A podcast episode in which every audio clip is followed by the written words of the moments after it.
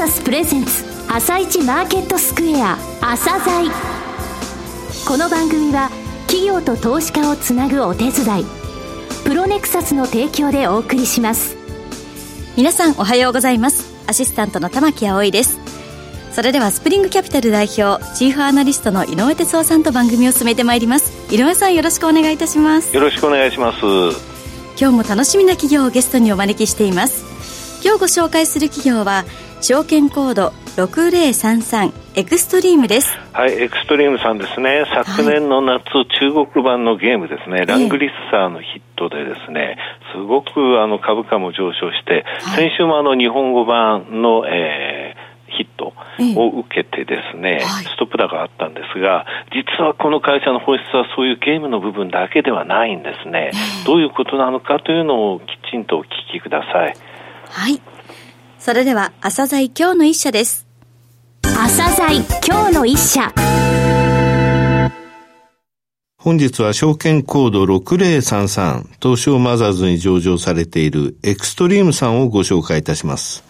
お話しいただきますのは代表取締役社長 CEO でいらっしゃいます佐藤翔平さんです。本日はよろしくお願いします。よろしくお願いします。さあ、今年度ですが、中国におけるゲームのヒットで、え株価がものすごく上昇する場面がありましたが、え簡単にですね、え御社の遠隔と事業内容についてお話しください。当社は、クリエイティブな開発スキルを有するデジタルクリエイターのプロダクションです。ゲームや、えウェブ、IT などの、え顧客企業に向けてですね、プログラミングやグラフィックの開発スキルを持った当社の技術者を、はい、え現場常駐という形で派遣することによって、お客様に協力しているような、えー、企業です。プロダクションなんですね。はい。はい。はい、遠隔はどうでしょう？はい。遠隔に関しましては、2005年の5月にですね、えー、東京の池袋、あの、今も池袋に、はい、そうですね、えー、はい、いるんですけれども、はい。4人でですね、創業しまして、大体360名ほどになったんですけれども、はい。あの、まあ、そういった形で2005年に創業しまして、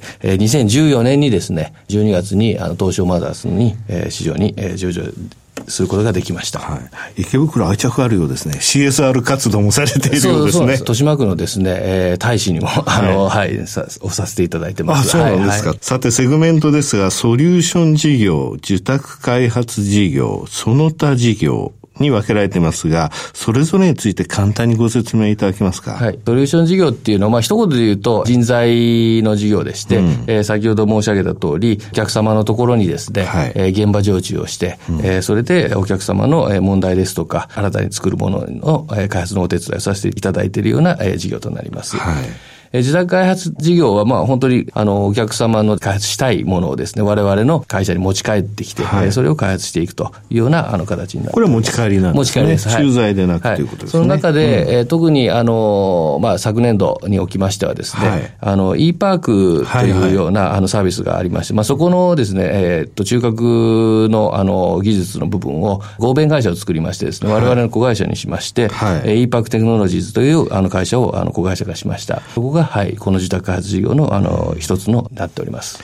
はい、e パークと予約順番受付サイトですよね。はい。はい、これあの有名ですが登録会員数とか。えっ、と今ですね、2500万人をちょっと突破してきたような。2500万人、はい、そうです。提携施設数っていうのはどれぐらい？えっと、10万店舗ですね。あの、まあ、いろんなこう、例えば飲食ですとか、うんはい、えー、美容ですとか、うん、あと医療系ですね。そうですね、病院、はい、病院のあの、あの、お薬手帳なんかも、うん、あの、スマホでできるような形でやらせていただいてます。あ、お薬手帳のスマホってのはまあ、あの、一泊だけじゃないんですけれども、他にもあるんですけれども、あかなり我々のやつ便利な、この頃よく言われますよね。わざわざ、えー、手帳がですね、い。っぱいのシール貼るとこなくなってもですね、スマホであればずっと使えていけますので、ね、ぜひお使いください。ここ数ヶ月、お薬手帳を持っていくと、あの、スマホに登録、切り替えてくださいって言われる。はい、あの、あの、お医者さんでですね、はい、処方箋もいただきました。その、その場ですぐ登録をしていただきましたら、はい、あの、お薬屋さん行ったらすぐもそこで、ね、受け取れると、順番待たずにできますんで。あと、薬手帳って言いますか、それを使ってると、実は少し料金安いんです、ね、あ、そうですね。はい。よろしくお願いします。登録回数2500万人。はい。国民4人に1人ですね。はい。すごいですね。さて、最後のその他事業、これは括弧でゲーム運営ライセンス事業と書いてあります。あの、今、実はここのその他っていうところ、コンテンツプロパティ事業っていう形で、あの、セグメント分けしておりましてですね、まあ、これもコンテンツの、あの、いわゆるコンテンツ財産の、えどう生かしていくかっていう事業になっております。去年の夏にですね、えー、中国で大ヒットしてきた、まだラングリッサーっていうタイトルがあるんですけどラングリッサーですね。はい。えー、こちらは、このコンテンツプロパティ事業で、えー、行っているような、あの事業になります。はい。ゲームの運営。そうです。それから様々な商材へ使用許諾を行うそうです、ね、ライセンス事業ライセンスですね。はい、だから、あの、今回のそのラングリッサーに関して言えば、はい、えー、約3年前にですね、うん、えー、っと、中国の企業と、あの、協力して、えー、作っていきまして、まあ、彼らにライセンスをして、はい、えー、っと、これをサービスをしたというような形になります。随分時間かけて作ったんですよね。やっぱり今の本当にゲームっていうのは、はい、本当に奥の深さがないとですね、うん、なかなか、あの、ユーザーも、あの、こう、すぐ飽きてしまいますんで、はい、えー、今度それだけの時間をかけて、うん、作りました。はい。セグメントはこの3つと、はい、顧客のですね、企業の業種の分布、はい。それはどうなってますかね？エンターテイメント系と非エンターテイメント系っていう形で分けておりまして、はいはい、えー、実は上場した時はですね、上場したこの2014年の12月のその瞬間だけで言うと、はい、エンターテイメント系が約9割だったんです。はいはい、で、非エンターテイメント系は1割っていう形だったんですけれども、うん。はい、今現在においてはですね、えー、60%がエンターテイメント系、はい、残りの40%が非エンターテイメント系っていう形で、はい、あの非エンターテイメントがこの約4年ほどでですね、非常にこう急進してきたというような、はいはい、まあその中の一つは先に e パークなんかも入るんですけれども、はい。はい、えー、そういったあのエンターテイメント、ゲームも、うん、あの順調に伸びてるんですけれども、それ以上のスピードで非エンターテイメント系が、えー、今伸びてきているような状況です。上場された時のですね、はい、目論見書等のその事業内容等の、はい、と比率が変わってきてると、ね、非エンターテイメント系がもう4割まで来てると、はい。はい、この非エンターテイメント系って金融とか、観光庁。そうですね。あの、まず、うん、えー、非エンターテイメントが、まあ、伸びてきた理由なんですけれども、はいはい、例えばスマートフォンも、あの、実は今ほど大画面じゃなくてですね、はい、えー、どんどんどんどん大画面になってきてます。うん、だからまあそういった意味で、えー、もともと持ってたゲームなんかでの、えー、培ってきたノウハウが、えー、その非エンターテイメント系の方にあの転用されてきたと。いうところで、えー、先ほどのその、えー、例えば、そうですね、e, e コマースをやられてる会社ですとか、はい、グルメの、えー、いろんな、えー、っと、情報を配信さ,、されてる会社ですとかっていうところが、我々のお客様になってきております。なるほど。はい、これ、あの、プロジェクト全体の稼働数とかですね、そういうのも教えていただけます、はい、あの去年の3月の時点になるんですけれども、はい、えー、件数としましては4428件と。4428件が動いてた、はい、はい、そうですね。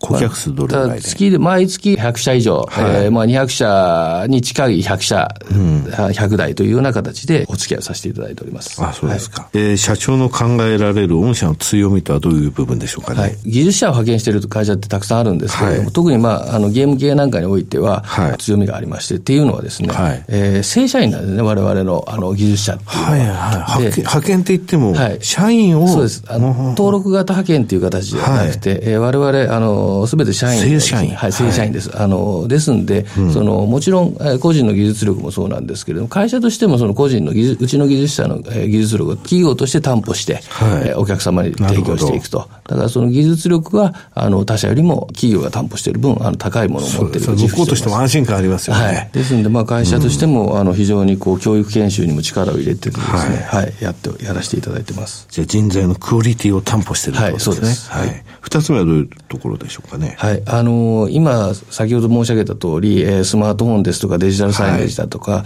あの、非常にこう、視覚に訴えるものって非常に世の中多いじゃないですか。うんはい、実はそこは私はゲームっていうのは非常にこう優れてると思ってまして、もともとやっぱゲームが、あの、我々の主力事業だったんですけれども、うん、えー、そこの技術っていうのは他の、えっ、ー、と、分野にも転用が、えー、できてきます。はい、ですんで、えー、例えば今まで 3D のこう、デザインをしてた、ゲームでデザインをしてた技術者がですね、他のところにも活躍できるような、はいうん、あのシームレスに本当にあの技術を使っていけるというような形が我々の企業の特徴ですね。今言われた昔のゲームと、これあの、家庭用ゲームで人気だったメサイアのことですよね。はいはいこちらもまだ人気があると言いますか、これあの、ライセンス事業の方でもちゃんと稼いでくれてるんですか？すね、あの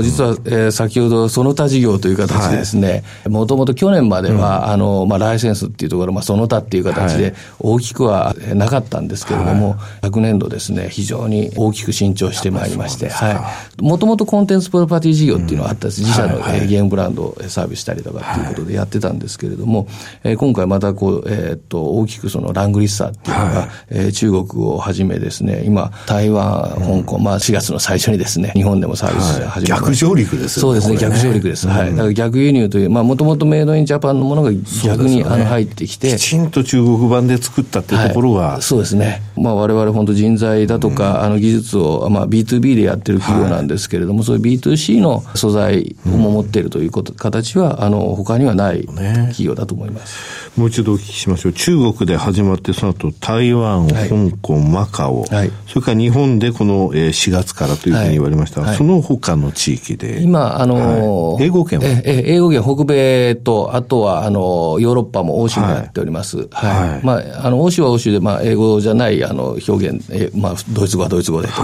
いうような形でや,、やらせていただいてるんですけど。これ、世界的なヒットになる可能性っていうのは高いですね。もう、あの、アジアの台湾、香港、マカオも話題になってましたもんね。あの、台湾は、えっと、ランキングの1位まで上がっていきましたんで、はい、えっと、非常に人気がありました。まあ、あの、割と、いわゆる 2D のアニメチックな絵なんで、特にアジアにおいては、うん、あの非常にこう歓迎して迎えていただいているような、うん、はい、状況ですね。業界動向も踏まえてですね、今後の成長戦略、お話しください。はい、まあ、業界動向につきましてはですね、ゲーム、IoT、フィンテック、デジタルサイネージ、うん、まあ、いろいろこう IT を、えー、利用したサービスっていうのはどんどんどんどんまだ広がっていくと思います。はい、まあ、もちろんゲームもあの世界的な市場規模は広がっていくと思いますし、はい、えー、ゲームだけじゃなくて、B2C におけるその IT 系を、あの IT 技術を駆使したものっていうのは増えていくと思いますし、特にあの視覚に訴えながら、えー、ユーザーインターフェースを設計したりとかっていうのは、あの、ど。んどんどんどん市場規模が大きくなっていくと思います。そして、それを踏まえての成長戦略は技術者が、まあ、これはあの、まあ、技術者だけじゃなくてですね、はい、日本全体の問題なんですけど、人がいないと、人材不足っていうのがずっとそれが、ねはい、あの一つあるんですけれども、今後の成長戦略の一つでは、日本だけではなくてですね、はい、海外の人材も含めて、はい、えー、考えていきたいなということを考えております。そうですね。これ、急務ですね、各社ですね。急務ですね。加えてですね、はい、デジタルクリエイタープロダクションとして、技術者が集結するコングロマリット化も、えー、推し進めたいと考えております。コングロマリット化。はい。えー、この実現のためには、あの、MA ですとか、事業提携なども積極的に、えー、取り組んでいきたいと考えております。はい最後になりましたが、リスナーに向けて一言お願いします。はい。まあ去年からですね、非常にこうゲーム、えー、まあうちのラングリッサーっていうのが、えー、まあゲーム業界でも、まあひいてはこの、えー、株価、株式の、えー、業界でもですね、非常に注目されてますけれども、はい、まあ我々、まあある意味一つの、えー、セグメントと、えー、捉えておりまして、冒頭申し上げましたですね、ソリューション事業、えー、受託開発事業、まあこちらを今後もですね、伸ばしていきたいと、えー、考えておりますので、えー、末永くですね、我々を、えー、ぜひ応援していただけたらと思いますので、よろしくお願いいたします。佐藤さんどうもありがとうございました。ありがとうございました。今日の一社、エクストリームをご紹介しました。さらに井上さんにお話しいただきます。はい、えー、エクストリームさんですね、このラングリッサー大ヒットしたんですが、えー、その前メサイアという家庭用ゲームもあったんですが、はい、それは本当一つのセグメントなんですよ。わ、えー、かりますね。で、これは、あの、その他事業、えー、ゲーム運営、ライセンス事業なんですね。はい、これ大ヒットすると、その年ってやっぱりアドオンなるわけですよね、えー、決算。ですので上方修正もしましたと、はい、ただこのライセンス事業っていうのは、メサイアにしてもそうです、これからラングリッサーもそうですが、あの、使用権とかですね、キャラクターの、そういったものが入ってくるわけですね。はい、ただ、この会社の大きな部分って残りの2つのセグメントですよと、ソリューション事業、受託開発事業、ソリューション事業っていうのは、えー、何度も言われましたが、えー、その会社に行くいわゆる、えー、はい、常駐型なのね、えー、しかもそれを登録社員を行かせるわけじゃなくて、自分とこの正社員、その十分に教育したレベルの高い正社員を派遣派遣してますっていうことなんですね。えー、ですので、ここの部分の、えー、これからの伸びっていう部分が十分に期待できると。というのは、エンターテイメント系、非エンターテイメント系でいくと、上場の時9対1だったのが今6対4まで来てるってことなんですよ。えー、だから単なるゲームの会社と絶対に思わないでほしいんですね、はい、この会社のことを。はい、ですので、この会社、えー、今現在の好調を維持していくとですね、いろいろとアライアンス、えー、M&A と行える余力がありますので、はい、目離せない会社ですよ。繰り返しですが、ソリューション事業の決算数値ってものをきちんと見ていってください。はい、わかりました。それでは一旦お知らせです。企業ディスクロージャー IR 実務支援の専門会社プロネクサス上場企業のおよそ6割2200社をクライアントに持つ。これはアジア証券印刷の時代から信頼と実績を積み重ねてきたからこそ。さらにプロネクサスが目指すのは企業と投資家をつなぎ日本の株式市場を活性化させることです。プロネクサス私たちは個人投資家の皆さんを応援します。井上哲夫今日のストラテジー。それでは井上さん、後半の解説もよろしくお願いいたします。はい、えー、10連休前にね、非常にあの、堅調だけど静かな状態が続いてますよね。えー、10連休明けてね、5月の20日、まだ1ヶ月以上先なんですが、2つね、私注目している指標があるんですよ。えー、1つはね、1、3月期の日本の GDP。はい。これひどいよ、きっと。ああ、そうなんですね。これはひどいと思うんですが、はい、もう一つがあって、これはあのね、5月の20日に出てくれると思うんですが、JPX 東証がね、発表する、えー、外国人の地域別のね、売買高、はい、売買代金って出るんですよ。買い越した、売り越したっていうのは。この4月の数字が出るんですけれども、前に言いましたけれども、ヨーロッパ、欧州っていうのは日本の相場のね、えー、売買主体としては一番大きいんですけれども、はい、この欧州は買う季節っていうのが、月でいうと4月、5月、10月、11月になってるんですよ、2015年以降。それ以外の月はもう大きく売り越しちゃってるのね。はい、4月にこの相場が堅調なところでちゃんと現物を買ってくれたかどうかっていうのを見たいんですよ。うんはい、それがやっぱりその決算を通じて日本株にまだ期待してるぞっていうところをちゃんと見せてくれるかってことなんですよね。はい、ただまあ静かですわ。あのアメリカの方恐怖指数ビックスってあるんですが、これ3日続けて13割の12。12台。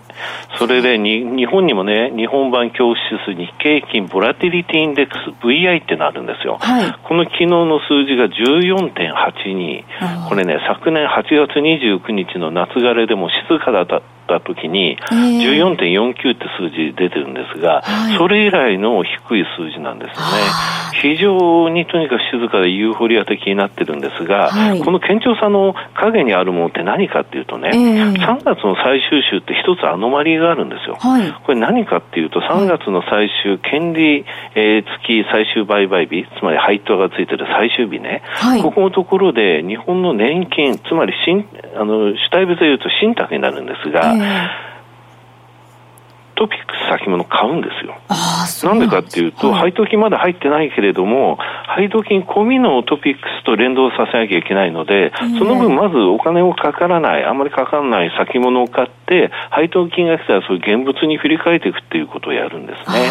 で、最終週、どれぐらいトピックス先物買ったかっていうと、信託5700億買ってるんですよ。あそうなんです、ね、ただこの5700億、相手方は当然いるわけで、えー、この5700の時に5900売ったのが外国人なんですよ。はい。でね、先物については昨年末で5兆円売り物が溜まってて、それがずっと買い戻されてますよ。だから相場強いんですよという話してきました。えー、12週間、え今年入ってから1回も売り越しがなくて5兆円だった売り残が2兆1000億円まで減った。つまり2兆9000億買い戻されたんですよ。えー、ただそこにまたこの6000億乗ったんで、買い戻しがまだまだ楽しみと、そういう状況です。はい、わかりました。井上さん、本日もありがとうございました。また来週もよろしくお願いいたします。この後は東京市場の寄り付きです。朝鮮この番組は企業と投資家をつなぐお手伝いプロネクサスの提供でお送りしました。